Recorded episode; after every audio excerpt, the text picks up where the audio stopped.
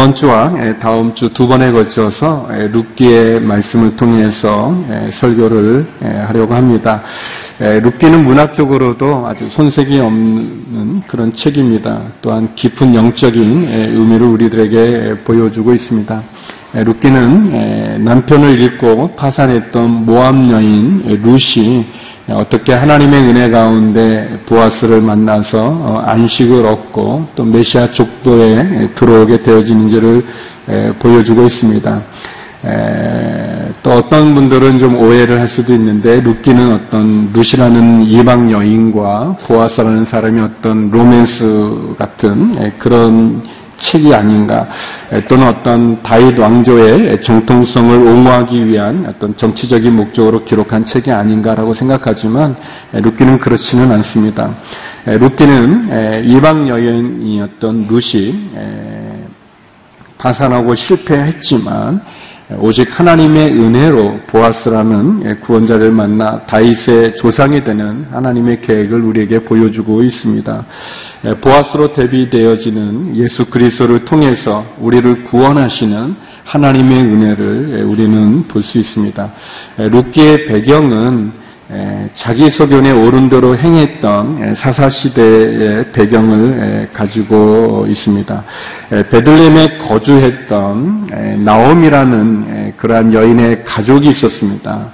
두 아들과 또 엘리멜렉이라는 남편과 함께 베들레헴에 임한 가뭄을 피해 흉년을 피해서 그들은 모압이라고 하는 다른 나라로 이민을 가게 됩니다.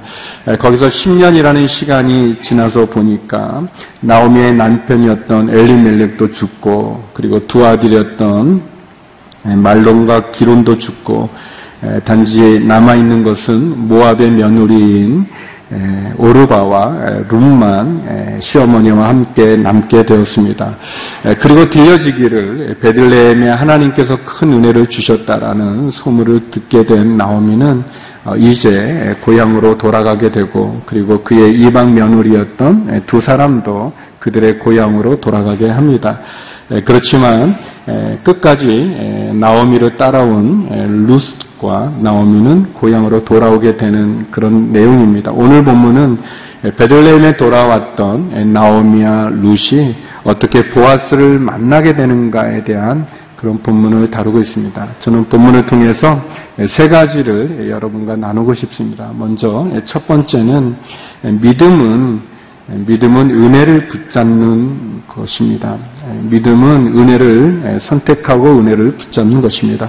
우리 1절, 2절 말씀을 다시 한번 읽어보겠습니다. 시작. 나오미에게는 남편 쪽 친척으로 엘리멜렉 가문 가운데 큰 부자가 하나 있었는데 그 이름은 보아스였습니다. 모함 여자 루시 나오미에게 말했습니다. 밭에 갔다 오겠습니다. 누군가 제게 다 해주는 사람을 만나면 그 사람을 따라가 이삭을 주워 오겠습니다. 그러자 나오미가 그녀에게 말했습니다. 내 딸아 잘 갔다 오너라. 보통 내가 할 수 있는 일을 해서 얻게 되어지는 것은 합당한 보상이라고 말할 수 있습니다. 그는 당연한 결과이겠죠. 예, 그러나 내가 할 수 없는 일을 내가 얻게 된다면 예, 그것은 은혜라고 말할 수 있습니다. 예, 은혜라는 것은 전적으로 대갚을 능력이 없는 사람에게 또 줘야 되는 의무가 없는 사람이 베풀어 주는 것이죠. 은혜는 하나님의 호의라고 말할 수 있습니다. 1절에 보니까 나오미에게는 보아스라는 큰 부자 한 명이 있었다고 얘기합니다. 네, 성도 여러분, 하나의 문이 닫히면 다른 쪽 문을 하나님께서는 열어 주십니다. 우리가 절망하지만 우리의 절망이 곧 하나님의 희망의 시작일 수 있습니다. 보아스라는 이름은 힘 있는 자, 능력 있는 자, 그에게 힘이 있다라는 그런 뜻이 있습니다. 고통과 가난과 또 상처 속에 있는 나오미와 또 룻을 구원하기 위해서 하나님이 예비한 인물이라고 말할 수 있습니다. 어쩌면 나옴이나 루카 같이 좌절하고 실망하고 그리고 가난하고 그리고 어디 기댈 데 없는 그 여인을 위해서 하나님께서 보아스를 예배해 주신 것처럼 힘들고 어렵고 또 지쳐진 우리를 위해서 주님께서 하나님께서 예수님을 통해서 예비해 주신 것과 같다고 말할 수 있습니다. 2절에 보니까 이 루시 시어머니 나오미에게 이제 보리 추수가 시작되는 때인데 추수하는 밭에 나가서 그 떨어진 추수하다 보면 떨어진 그 이삭을 죽겠다고 얘기합니다. 율법에 따르면 추수 때 떨어진 나락은 죽지 않게 되어 있습니다. 그 이삭을 가난한 사람들, 외국 사람들, 고아나 가부들을 위해서 남겨두는 법이 있었습니다. 레이기 23장 22절 말씀인데 같이 한번 읽어보겠습니다. 시작.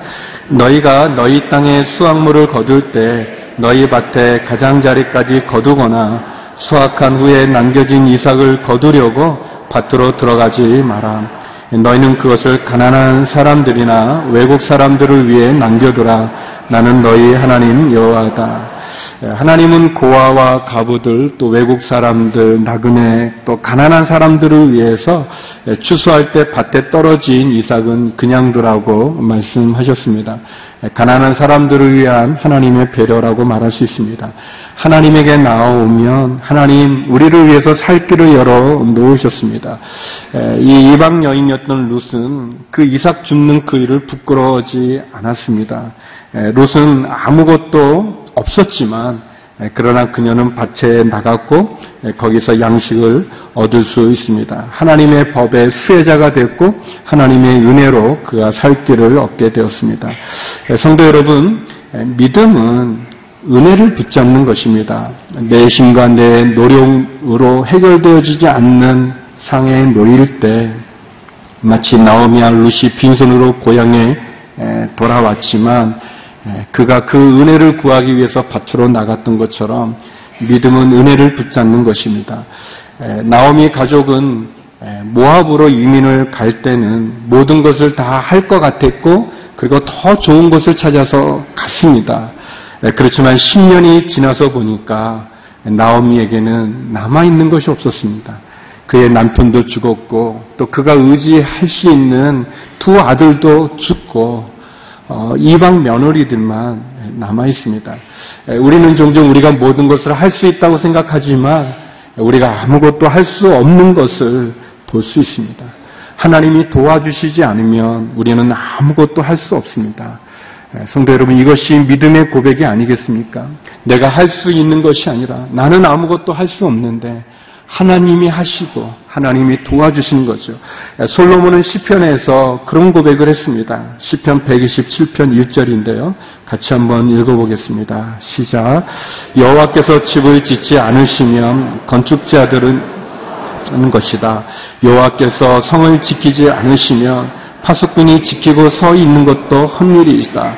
솔로몬은 하나님이 집을 짓지 않으면 건축자들의 수고가 헛되다고 얘기합니다. 성을 하나님이 지켜주지 않으면 어, 파수꾼들이 지키고 있는 것도 헛일이 된다고 얘기합니다. 하나님이 우리를 도와주시지 않으시면 우리는 아무것도 할 수 없습니다. 그래서 우리는 하나님이 나를 도와주시고 함께 해주시는 그 은혜를 귀하게 여겨야 됩니다. 하나님이 은혜를 주시면 내 인생이 바뀔 수 있습니다. 그래서 우리는 하나님의 은혜를 사모해야 됩니다. 하나님의 은혜를 달라고 기도해야 될 것입니다.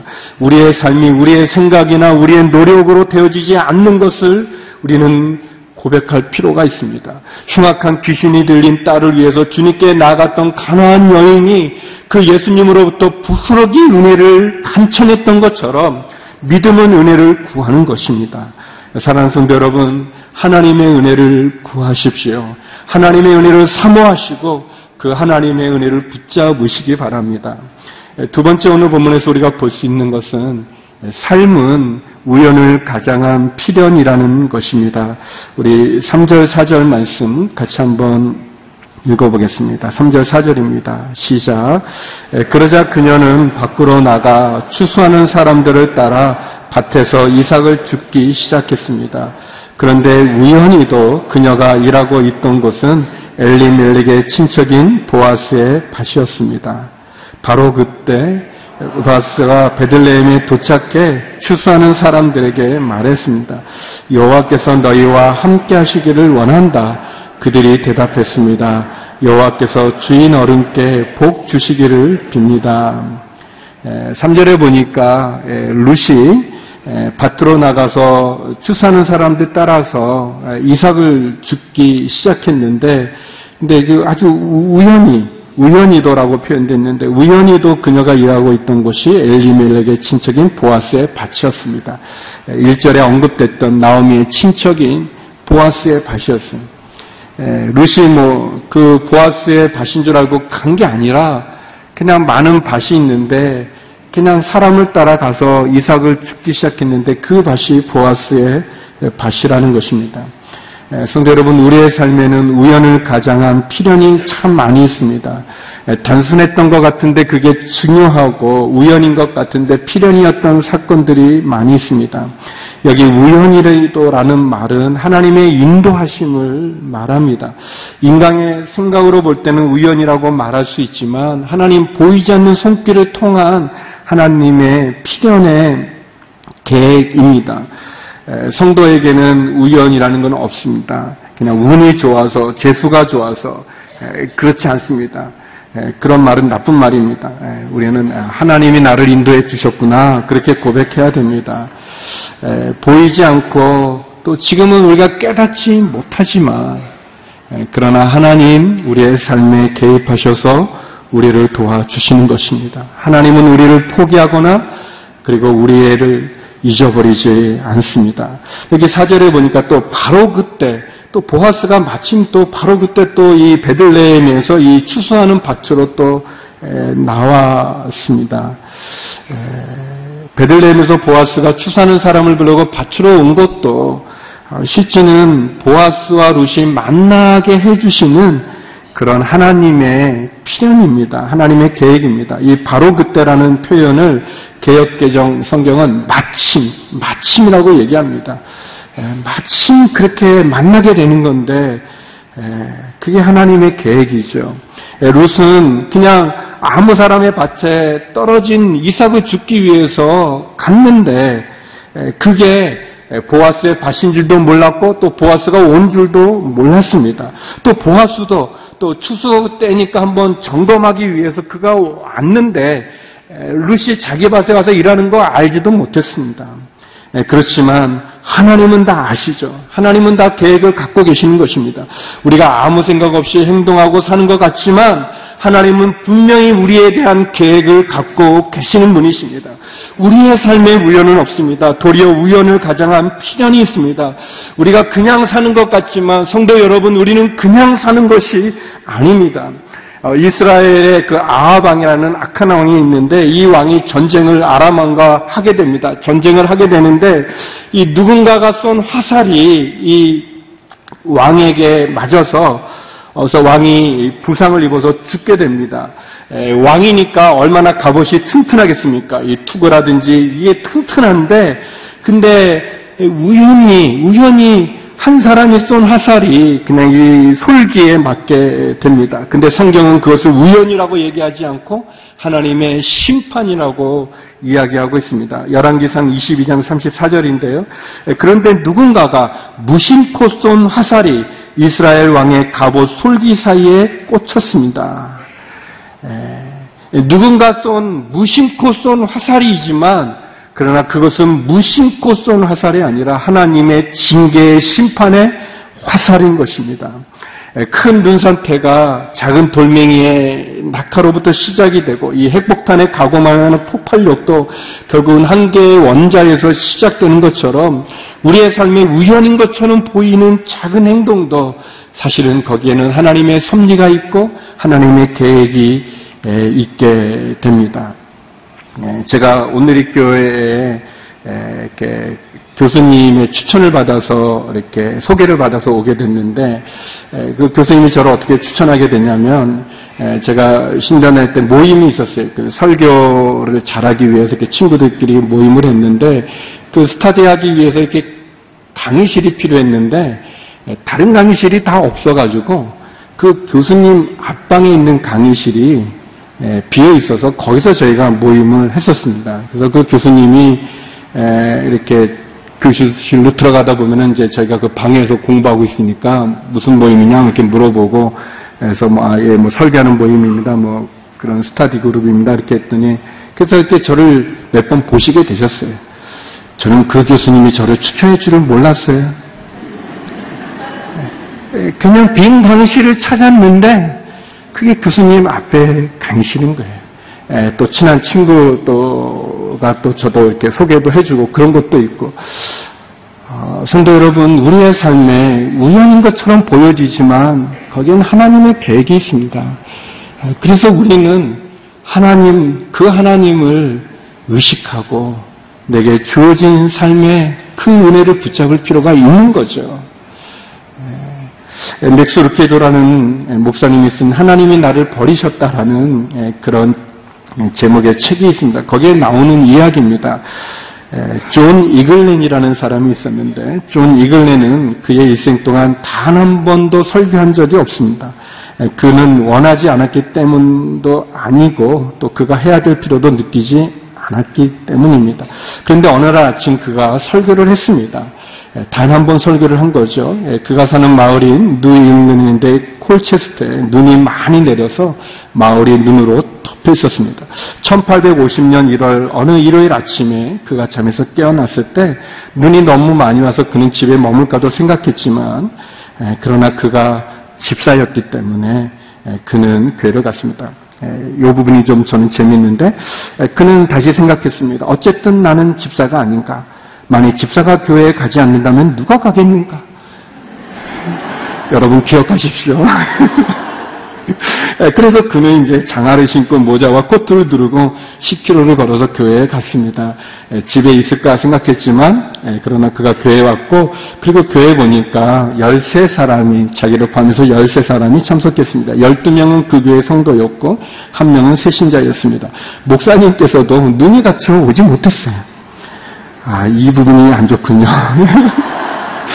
에, 근데 이제 누군가가 그냥 가자 이렇게 제안했지만 이글레는 그 제안을 받아들이지 않습니다. 이렇게 멀리서 왔는데 힘들게 왔는데 그래서 그들이 예배를 드렸고 또 13살짜리 소년 세신자도 있었기 때문입니다. 누가 설교를 하는가? 에, 집사는 자기 혼자였어요. 그래서 이글렌이 설교를 하게 됐습니다. 그의 설교 시간은 단지 10분이었습니다. 설교를 느리하고 노력하는 가운데 설교는 논지 없이 종잡을 수 없이 흘러갔습니다. 그러나 설교가 거의 끝날 쯤 그는 무언가 규정할 수 없는 용기가 그 속에서 솟구쳤습니다. 그는 눈을 들어 그 소년을 똑바로 쳐다보며 얘기했습니다. 소년이여 예수를 바라보시오. 바라보시오. 보시오. 네, 그렇게 얘기했습니다. 그리고 그 성인이 된 그 소년은 나중에 이런 고백을 합니다.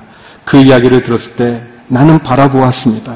그리고 나니 내 마음속에 구름이 거치고 어둠이 물러갔습니다. 그리고 바로 그 순간 나는 태양을 보았습니다. 이 소녀는 우리가 잘 알고 있는 영국의 설교의 재앙이라고 말하는 찰스 스펄전 목사님이셨습니다. 성도 여러분, 눈이 많이 오고, 그리고 한 집사님의 한 인생의 10분짜리 설교가 영국을 뒤흔들고 큰 영적 붐을 이뤘던 한 목회자의 회심의 한 계기가 되었습니다. 우리의 삶에는 우연처럼 보이지만 분명히 그 속에는 하나님의 섭리가 있습니다. 우연을 가장한 하나님의 섭리가 있습니다. 그 섭리를 우리가 깨닫게 될 때, 그 은혜를 우리가 깨닫게 될 때, 우리는 하나님이 나를 버리시지 않고, 나를 포기하지 않으신 그 은혜 속에 우리는 새 힘을 가질 수가 있습니다. 그 하나님의 사랑을 만날 수가 있습니다. 여러분, 하나님은 신실하신 분이십니다. 하나님은 실수하지 않으신 분임을 기억하시기 바랍니다. 마지막 세 번째는 은혜는 최선을 다할 때 소유할 수 있다는 것입니다. 최선을 다할 때 소유할 수 있습니다. 우리 5절에서 7절 말씀 같이 한번 보겠습니다. 시작. 보아스가 추사는 사람들의 감독에게 물었습니다. 저 젊은 여자는 누구요? 추수하는 사람들의 감독이 대답했습니다. 나오미와 함께 모압에서 나온 그 모압 여자입니다. 그녀가 추수하는 사람들을 따라가며 이삭을 죽게 해달라고 말했습니다. 그러더니 밭에 나가 아까 잠깐 집에서 쉰 것 외에는 아침부터 지금까지 저렇게 계속 열심히 일하고 있습니다. 5절에 보니까 보아스가 낯선 여인이죠. 낯선 이방 여인 루세게 관심을 갖습니다. 저 여자가 누굽니까? 이렇게 묻죠. 보아스가 룻에게 관심을 보인 것, 그것이 은혜죠. 관심 받을 자격이 없는 여자죠, 룻은. 그런데 보아스가 관심을 가져줍니다. 그게 은혜입니다. 아무 자격 없는 저와 여러분, 우리를 위해서 하나님이 관심을 가지셨어요. 우리를 위해서 관심을 가지셨고, 그리고 그분이 우리를 찾아와 주셨습니다. 하나님은 지극히 보잘것없는 우리에게 관심을 가지십니다. 전혀 그럴 필요가 없는 분이신데, 그럴 의무도 없는 분이신데, 그러나 그분이 우리를 불쌍히 여겨서 우리를 찾아와 주셨고, 그리고 우리를 만나 주셨고, 우리에게 구원의 길을 열어 주셨습니다. 예수님을 이 땅 가운데 보는 십자가에 죽게 하심으로 우리를 향한 하나님의 사랑을 증명해 보이셨고 그리고 구원의 길을 열어 주셨습니다. 이것이 우리를 향한 하나님의 긍휼과 은혜, 그분의 사랑이 아니겠습니까? 요한일서 4장 10절에 사도 요한은 그렇게 고백하죠. 같이 한번 읽어보겠습니다. 시작. 사랑은 여기에 있습니다.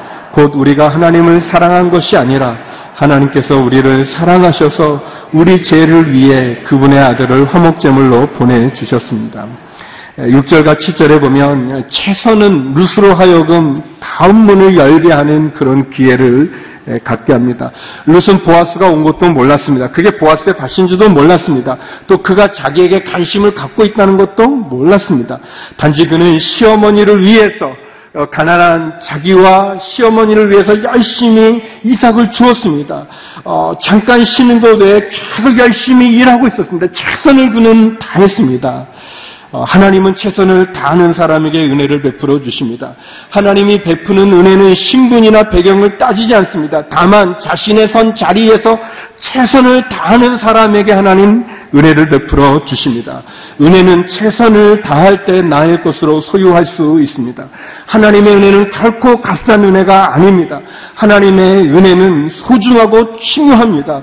그래서 우리는 최선을 다해서 노력을 해야 됩니다. 포기하지 마십시오. 절망하지도 마십시오.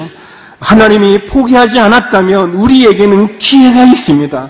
하나님은 우리를 포기하거나 우리에게 절망을 주신 적이 없습니다. 우리는 잃어버린 것, 떠나버린 것 때문에 괴로워하는 것이 아니라 아직도 나에게 남아있는 것, 내가 할 수 있는 그 일에 우리는 최선을 다하는 것이 중요합니다. 우리가 작은 일에 충성을 다할 때, 맡겨진 그 일에 내가 최선을 다할 때, 하나님께서는 그 우연처럼 보여지는 그 일이지만 그것을 기련으로 섭리로 우리에게 은혜를 베풀어 주시는 분이십니다.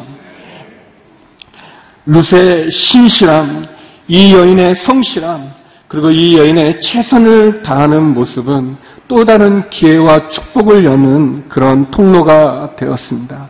성도 여러분, 최선을 다하고 포기하지 않으면 하나님은 우리들에게 은혜를 베풀어 주십니다. 우리가 최선을 다하는 것, 그것이 중요하죠. 우리의 삶에 우연이 없습니다.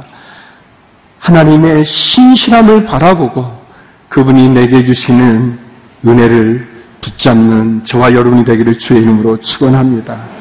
나의 삶을 원망과 좌절과 낙심으로 보내지 마십시오. 다시 일어나서 다시 시작합시다. 우리의 삶은 우연을 가장한 필연 속에 있습니다. 하나님의 섭리 가운데 있습니다. 나의 사정과 나의 상황을 하나님의 섭리와 인도하심에 맡기고 그리고 잃어버리고 없어진 것에 마음을 빼앗기지 말고 남아있는 것, 내가 할 수 있는 것, 내가 해야 되는 일부터 시작해서 또 다른 기회의 문을 열기를 원합니다. 하나님은 한쪽 문이 닫히면 한쪽 문을 열어주시는 분이십니다. 하나님이 예배하신 그 하나님의 은혜를 붙잡고 다시 한번 이 한 주간도 우리가 최선을 다해서 성실하게 충성되게 그리고 하나님 나를 찾아오시는 그 은혜를 붙잡고 승리하는 저와 여러분이 되기를 축원합니다. 기도하시겠습니다. 예, 거룩하신 하나님, 우리에게 베풀어 주시는 그 은혜를 붙잡고 나를 찾아와 나를 구원하여 주신 그 은혜를 붙잡고 나의 사정과 형편을 아시는 그 하나님의 은혜를 붙잡고 승리하며 살아가는 저희 모두가 되게 하여 주시옵소서. 예수님 이름으로 기도드립니다. 아멘.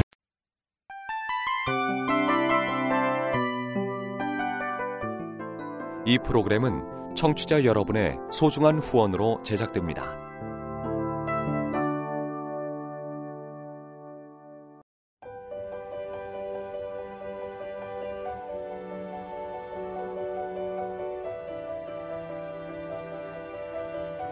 세상에는 수많은 교회들이 있지만 더 깊이 있는 말씀 강해를 찾기 위해 크기로만 교회를 선정하지 않습니다.